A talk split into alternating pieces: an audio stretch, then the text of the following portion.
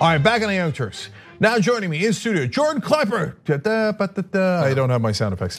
Okay. You could use them, you know, just a little bit of pomp and circumstance will do you good. yeah, God, Jordan, you're tall. How tall are you? Six four. Okay, yeah. It no is. jo- Yeah, yeah, no joke. Some would say too tall. Yeah. Me, I would be one of those people who would say it. No, or- or, Can you know- tell that in this chair? Yeah, you can tell it anywhere. yeah, yeah. Thanks for uh, thanks for keeping an eye out. um, uh, so Jordan, uh, of course, uh, was on the Daily Show, and then the opposition with Jordan Klepper on Comedy Central, which I was on. You were Mm-hmm. Gracious enough to have me on there, uh, and now you got a new show coming out called Klepper, uh, ingeniously named. Yep. Uh, you were on the show earlier when we were discussing the news. Uh, and uh, somebody tweeted in that you're a god among men and women. Mm-hmm. We just got a tweet saying also children. Just so you know. Oh God! now told. that then I, I think that degrades it. Oh, you think so? Oh. Now I feel like God, like men and women feel like willing with their consent. I don't want to be a god among children. Yeah, it does. It feels a little like you're in a playground and it's weird. Yeah. Right. Now it's cultish. I think at one point it felt like sex symbol. Now it just feels like, oh, now I'm preying on people. Which Okay. again, I'll take it. Thank you. Uh, thank you for giving me that kind of power. But uh, it's turning into the creep. Let's stop. Let's stop while we're ahead. Okay, sounds good. All right, so uh, Klepper's a different show. It's uh, you know I'm reading about it, and I was like, oh, that's trippy. That's going to go on Comedy Central. Yeah, so tell us what it is first. Yeah, it's a it's a weird show for Comedy Central. It is, you know, I was Daily Show, the opposition at the opposition. I'm behind the desk, uh, which I like. I like this. Uh, it's nice to talk about the world behind the desk, uh, but I miss being out in that world. So that was sort of our challenge. It's like I want to drop the sarcasm, I want to drop uh, the irony, and I want to get out, find some compelling big stories. Uh, let's see if we can find some comedy there uh, organically. And what we found is we started just doing essentially documentaries on big topics. So we found stories that were compelling, uh, and often these stories were attached to activist movements, either people who were activists who were fighting to change something, whether it was a personal thing or more sort of movement that they were behind, uh, and see if we could be in with them as close as we could to the front line. So right wing and left wing.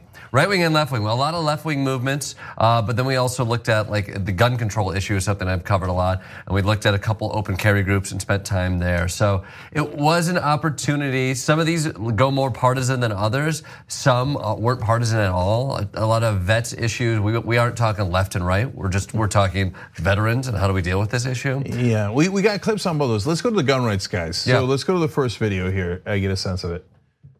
CJ Grisham is riding a GT Timberline road bike with Michelin off road tires with Trail Shield technology and packing a Blackjack Firearms AR 15 with a 30 round magazine. He's on a crusade. I'm trying to say that not everybody that's got a gun is a threat to anybody, that this is what a good guy with a gun looks like. I've had more people yell at me and say bad things to me wearing a MAGA hat than I have wearing a rifle. With the MAGA hat, you're wearing a logo that's connected to an ideology. That, that's a threat. I just, it- it's, it's weird how some people feel that way. This is a show about activists, and as uncomfortable as I am around guns, some of America's most effective activists are the ones fighting to expand gun rights. And they aren't doing it with poster board. I'm always trying to get rid of the shock factor of seeing a gun. I think people have been conditioned, oh gosh, there's a guy with a gun. I'm gonna call 911. That's a good condition. Well, is it? When I see somebody going to church, I don't call the police and say, hey, they're exercising their First Amendment rights. Yeah, well, people And- aren't getting killed with churches around the country. Well, some people are getting killed in churches. Yeah, with guns. Y'all mind if I come in and get a drink? I've got a I've got a rifle, but I'm not a threat. I just want to get a drink. I want a bike ride. By law, we can't. Oh no, by law you can't. I've got a license. Got a license? Yeah. Okay. Okay, you sure? Yeah, I can't have all these cameras in here, y'all. So cameras can't come in, but the, the AR can. You never know. Cameras can come in and shoot this place up. You know, I it's funny. I was seeing these things you were saying. I was like, wait, they're gonna let the giant weapon in, but not the cameras. Yeah, they had the cameras. They're like, we can't have cameras in here. And then I even started uh, talking to her, and she made it clear she had a gun behind uh, the desk as well. Oh, good, because if there's a shootout, everybody can Oh my killed. God, yeah. I was the only person in that convenience store without a gun. Yeah. Jesus. Where was that? What- So that was in Texas. I believe that was outside. Of course um, it was. I think that was Killeen, outside Killeen, Texas. Mm-hmm. Yeah. no, that's pronounced killing. Oh, Killing, Texas. That was- oh yeah. Oh, that's. Oh, now that makes so much more Yeah. sense. So, uh, but they genuinely believe it, right? But so, Kate, I'm, it's obvious from that clip alone that you're having a real conversation with the guy. That he doesn't get that the thing that kills people inside the churches is the guns. I mean, for him, it's it's very much a speech issue, and I think that episode actually. Open Carry Texas has been very effective in Texas. Uh, he's out there. He's we, we also go to a parade with him as he's passing out literature. They want constitutional carry. You know, he's probably a libertarian at heart, where he's like, keep your hands off of my guns and my laws. I want all the rights that this document has given me. And so, you know. Walking into a 7 Eleven with an AR is very different there than it would be in New York. And I do think in talking to other people, he doesn't feel like an outlier. So, this, oh my God, don't you see these are the things that kill people, is not a perspective that I would say he necessarily has. He's like, don't you think, don't you see these things, things that protect people, the things that we are guaranteed to have? And people like me, I'm responsible, I want to show others. Uh, and that I get. Again, sometimes where I, I get into a fight with somebody like CJ is I do think he doesn't talk about the way it limits speech when he walks into a place, uh, and other people aren't able to engage with him that way. Uh, but but what we try to do with this show is spend more time with these people, these activists, to see how they get that point across, how it is effective, and how somebody like me, who might have my own bias, goes into that and and and is surprised. Well, I, I, love when he was like, you know, uh, when I got the MAGA hat on, people yell at me, but not when I have the AR-15. Like there Yeah. might be a very good reason for that. That's, that's a lot of the stories. It's like you'd be so surprised. People aren't freaked out by my gun. They're so kind and nice to me, you know. And you call that out. And I think uh, often a lot of those folks are aware of that. They say like an armed society is a polite society. And Well, I guess that's one way of looking at I, it. I, I think yeah. I don't know if I disagree with them on that. if he falls off the bike, is there some chance that gun goes off? I think there's always a chance that gun goes off. Uh, and the bike was a, a move that he had because he wanted to again normalization. He's like he doesn't want people to fear him. What that episode goes a little bit more into is he said some pretty uh, outlandish things online that are anti-cops, and he's been sort of uh, on a on a list there as a guy who is aggravating with cops. He's he he goes into places. Cops tell him to put his gun down. He won't put his gun down because he has a right to have a gun there. Uh, he's been harassed by them. Um, uh, we started to look in that episode as well with another group that was having similar issues and said similarly inflammatory things, but they're African American who don't necessarily get the same leeway as a group like CJ gets. Oh, that's what I was gonna ask you, and it's already in the episode. already in the episode. So, oh, like- that's awesome. Okay. It- that, that's what was compelling too, because it, it wasn't just oh, guns, take it to a place. That's interesting and weird. It was like let's start with like you're an effective group. That day we found there was a day in Texas where there were two open carry parades going on. Essentially, open carry Texas, where they were they were attending a parade for constitutional carry, and a group called Guerrilla Mainframe was up in Dallas, and they were open carrying because of a recent shooting in Dallas of a police officer, uh, of, of a black man by a police officer, and so both of them were using these guns as a way in which to amplify their message, but they were getting different responses. Yeah. The least surprising thing I've ever heard, but I'd love to see it on tape. Yeah. So Yeah. looking forward to it. Uh, so you also talked to uh, people on the left, protests of the oil pipelines and Native Americans, but different actually. Mm-hmm, Yeah. Uh, episodes. So tell us about that. Yeah, so we did an episode with a group called L'eau Est La Vie, which was protesting in Louisiana the Bayou Bridge pipeline. Uh-huh. Yeah, yeah, yeah, we were that. curious about uh, what environmental protest looks like up close, and they have a secret uh, camp, secret hideout that we meet them at. Uh, we meet them, they take us there, and I went out with them in the cover of night. To the intention was to go to the uh, to the pipeline site to tie themselves to the pipeline to stop uh, any kind of work for that day. What we ended up doing is going there, and around 4:35, when we arrived at the site, there was a uh, police boat that started to chase us. We sank and we swam out of the bayou, and then to hide from the, the police for the rest of the day.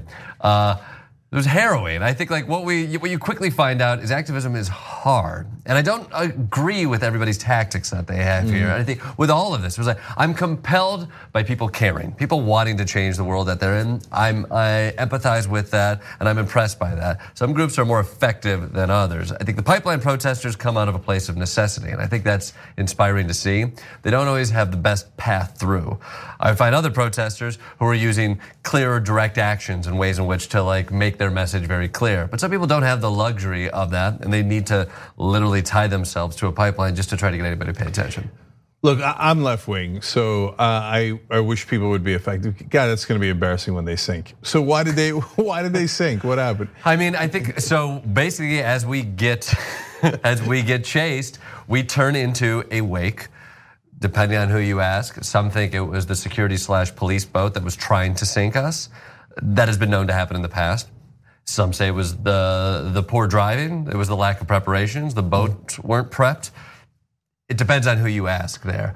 What what I took away from it was like this is a, this is a ragtag activist group that I think has a lot of gumption, and some people feel like they're there for the right reasons and have a lot of planning. Some people feel like they're there for perhaps other reasons, and I wish there were more plans attached to it. Like again, the necessity was was was there, and I, I empathize with that goal. But when you're in the middle of the bayou swatting bugs, hiding from police, like I went and talked, eh, like that doesn't feel effective. And what I think was most interesting about that episode is I went and talked with another activist who does everything by the book, who goes out day in and day out. He's logging down whenever any of the oil companies make minor transgressions. And over the course of like an eight month period, he might be able to make one small little change because he goes through the process. He's angry at the other left uh, protesters who are doing more outrageous things. What, he's it's working, but it's working like this. You talk to the other environmentalists, we're like, we don't have time for these changes.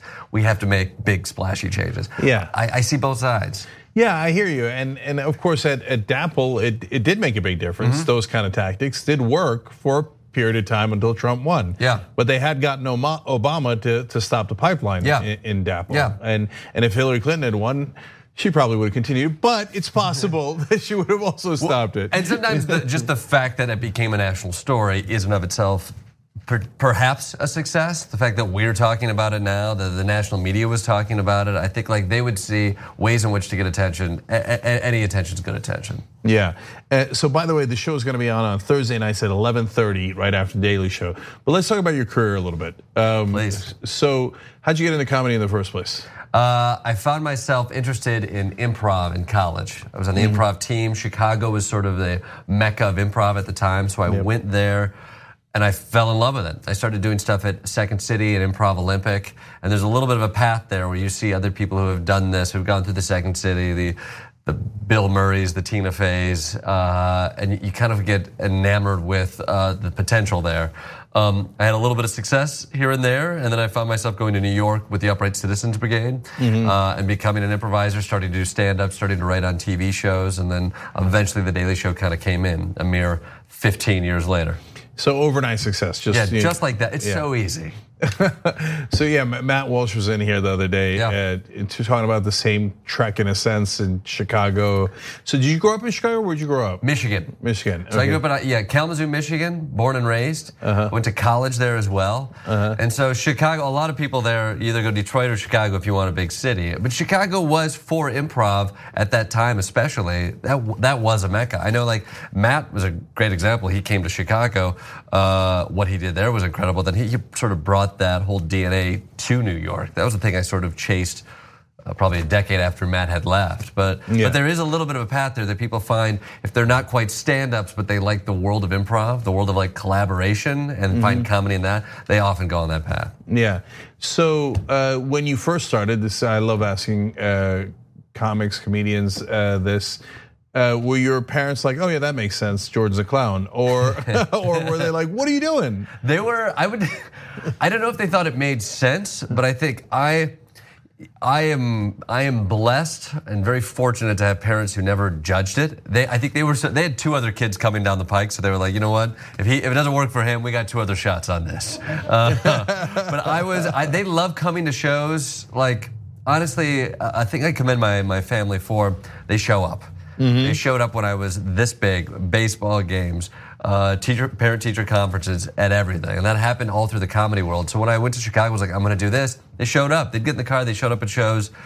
They didn't, I don't know if they necessarily saw how it could be a profession, but they at least allowed me to kind of go down that path. Did that freak you out at all, or did you have anything dirty in your act? it, I was, I should have been more freaked out because with improv, you go for whatever pops in your head. Yeah. when you're panicking and there's lights there and there's people are not laughing, the first thing you think of tends to be genitalia. it tends to be obscenity. Uh, it tends to be humping whatever is nearby. And so that happens a lot in improv, especially early on in improv. And so Yeah. uh, they, I think they became a nerd to it pretty quick. For some reason, if if they're in a crowd where people are laughing at that, it seemed like it gave me a little bit of a cloak of invisibility, or I tell myself that. Yeah, because I remember my great uncle, uh, like I tried to explain to him what a talk show host is, and he said, "Oh, so you're a pagliaccio, and that means clown." And uh, okay, and I was like, oh, "Not exactly, right?" And then I remember when my parents came first came to hear one of my talk shows, and it was pretty raunchy back then, and I was like, "Yeah, th- this got weird." Yeah, yeah. You're like, oh right, I'm. I'm I wouldn't have normally said this in front of you, but for some reason, because this is in a public setting, now it's okay. Yeah. But you get over that shame quickly. I think. So what do you, what do you think helped you to break out? What, what how did? I mean, Yeah. I I hustled. I hustled for a long, long time, but that doesn't guarantee you anything here. There's still so much luck. I think it's, hustle, be prepared, and then get lucky. I, you know, the Daily Show came about after I'd gotten close to a bunch of other things. For uh, 15 years, getting close, having little jobs here and there. Uh, I was sort of in the right place. Uh, when John Oliver left, they were looking for somebody to fit a role like that. I kind of fit into the the type of comedy I would do. Sketch comedy and improv is playing things through a, a mask and a character, which The Daily Show does well. I was I was interested in the world around me and politics, and so. Uh, by the time I got that opportunity, which was a scary opportunity, it's a weird, wild audition. Like I had 15 years of failure behind me, so I was I was able to to succeed there. But but I was lucky. It's it's not like oh I just did it and it was I was a natural. It's like I, I happened to fit and I have to I, I happened to be ready at the time. Yeah, I mean, I could say, I hear what you're saying on being lucky. They need- uh, John Oliver's leaving, so they needed a gangly, uh, funny guy, need, you know, right? somebody who fits in the in the suits. right. But but uh, but I'm not buying it uh, because it's not lucky. I mean, you did it for 15 years. So when- when you say be like you're being prepared, what does that mean? Well, I think it's like in that moment where I get it, which does feel like it's a, a 10 minute uh, moment of time that I spend with Jon Stewart, riffing with him, doing a thing I wrote, a thing that they wrote, excelling at those, and it making it feel and look easy. Because at that point, there's Jon Stewart has a successful show, Emmy award winning show. He's done it for 15 years. He needs somebody to come in who can do this job tomorrow. And in those 10 minutes, I was I, I could be that guy. I could have done that, and I did do that job four days later. Uh, but what it takes to get that is an audition process that was uh, two months long of writing stuff, working stuff, sending it in, hoping. Years before that of doing improv shows where you fail repeatedly, going into auditions, failing, getting close on auditions, learning not to care about stuff, at least in your head, so that you're confident and open in that moment. Doing that for 10 years, seeing your friends get successful, your other friends not get successful, not giving up. And so I think by the time you walk into that Jon Stewart set and you meet him, like, you're nervous, but you're able to fake your way through that nervous. And I'm able to know at the point, like, I know what you need. You need somebody who can do this. And that's not just because I happen to be lucky and good without working on it. I've worked on something that I've been good and bad at for 15 years. So in that moment, I'm lucky to be in this moment, but I'm also I'm ready because I've I've been working at it for a long time. So. In a sense, you were jaded enough to to be able to do it. You had had enough nose. It's, it's honestly, it, I feel like it's sort of a BS uh, piece of advice people often give in the entertainment world is like you have to walk in there and not care. I don't think I don't think that's quite right. Yeah. I think you have to walk in there and feel like your desperation is ugly. And I think like in those situations, nobody wants somebody who needs this so much. They want somebody who doesn't need it. I think that's that's sexy. As, as somebody who then got to hire people in there, somebody walks in this room and looks like they don't care and they're good at what they do. It makes you want them. Like, yeah, I think like, I think that's Yeah. What that, that that whole dumb dating book is all about that negging. and I think like Yeah. there's an element to that in audition as well. Yeah. Uh, it took a long time for me not to care. I don't think I ever didn't care, but I think I got to the point where it was like, I'm confident enough with not being desperate in those situations. And I think that you have to get there. Yeah, and I think part of it is that you have to be, you have to mind, uh, not mind losing, right? Mm-hmm. In order to be able to be good enough, confident enough. They're like, hey, if I don't get it, I don't get it. I can Yeah. live with it, Yeah. right? What I can't live with is if I don't give them what I got. Yes. And I think the fear of not losing gets in the way, right? Yeah, I think with an audition, like yeah. you're like, oh, I can do better that, and that's often where you're like, because I'm overthinking. Da da. da. It's like oh, by the time if you put in the work, especially with like a Daily Show audition, you do put in a lot of work. You write, you rehearse, but by the time you get in there, you're like, me at my best is is not being overwhelmed right now by the situation. How, how long did you prepare for the Daily Show audition?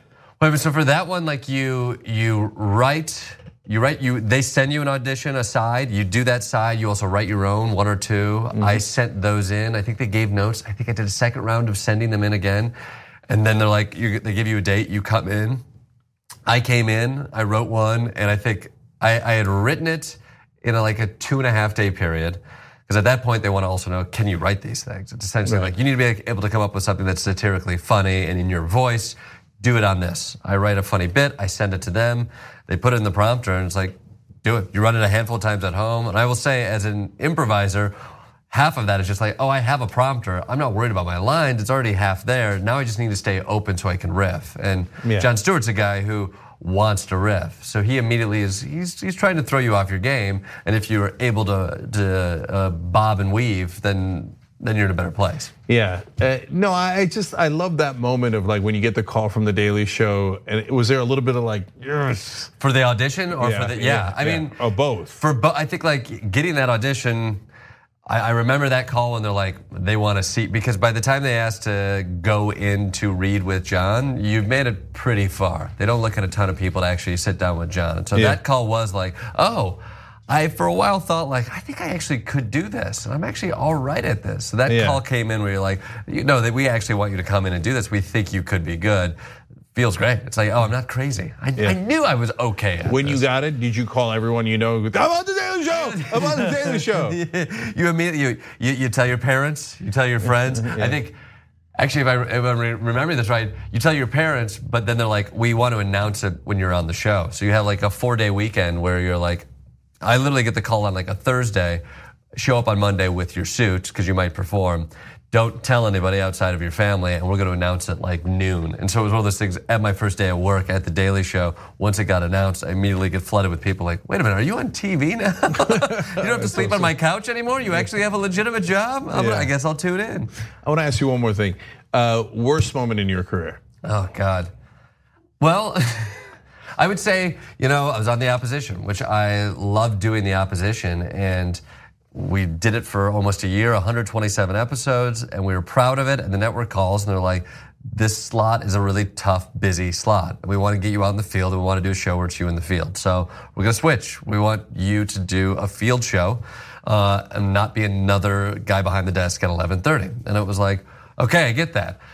That was a killer phone call to get. But I think the worst moment is you have to go tell your staff. And so there was quiet for a few days, and then I had to go tell everybody there. And, you know, there's a lot of ups and downs in this industry, but the best thing about getting to work at a place is the consistency of the people around you, and I love that at the Daily Show and at the Opposition. I had I had a staff of close to hundred people who are doing a bunch of different things, and they're your family. And so to like walk in there that day and deliver that kind of news is is heartbreaking. Definitely a low. You know what? Let's end on a fun note. Uh, so, are you guys buds now with uh, Jon Stewart? Can you call him up? and Be like, John, let's go play some basketball. Well, he would never play basketball with me because he's about this tall. Uh, he knows his weaknesses. Uh, he'd maybe play soccer because he's into that thing and he's that low. and he grew up in Jersey. And he grew up in Jersey, right? Yeah, So John is great. John is always I've seen as a, a mentor, and I loved him before I got a chance to actually even be on the Daily Show. And so, you know, not all- not people are as fortunate there to not only get an opportunity, but then to walk in. Learn from a guy like that who's like, this is how we handle important topics. This is what I care about, and this is why you need to cling to the things you care about, no matter what people tell you. And this is how you treat employees. And so those are all things I, I took from John, and still try to seep any advice from whenever I can. All right, that's awesome. All right, everybody, you got to check out Klepper. Really interesting show, very different, and, and mm-hmm. especially for Comedy Central. So it's really trippy. I, I, I want. I want to check it out, especially given uh, the, the conversation here and the different people that you talked to and the context that you gave it. So it's on Thursday nights at 11:30 p.m. on Comedy Central. Uh, Jordan, thanks for joining us. Thank- really thank you, man. it. All right. All right, guys. And obviously, since we had an extended conversation today, no post game, but we will see, have the power panel tomorrow. We'll see you there.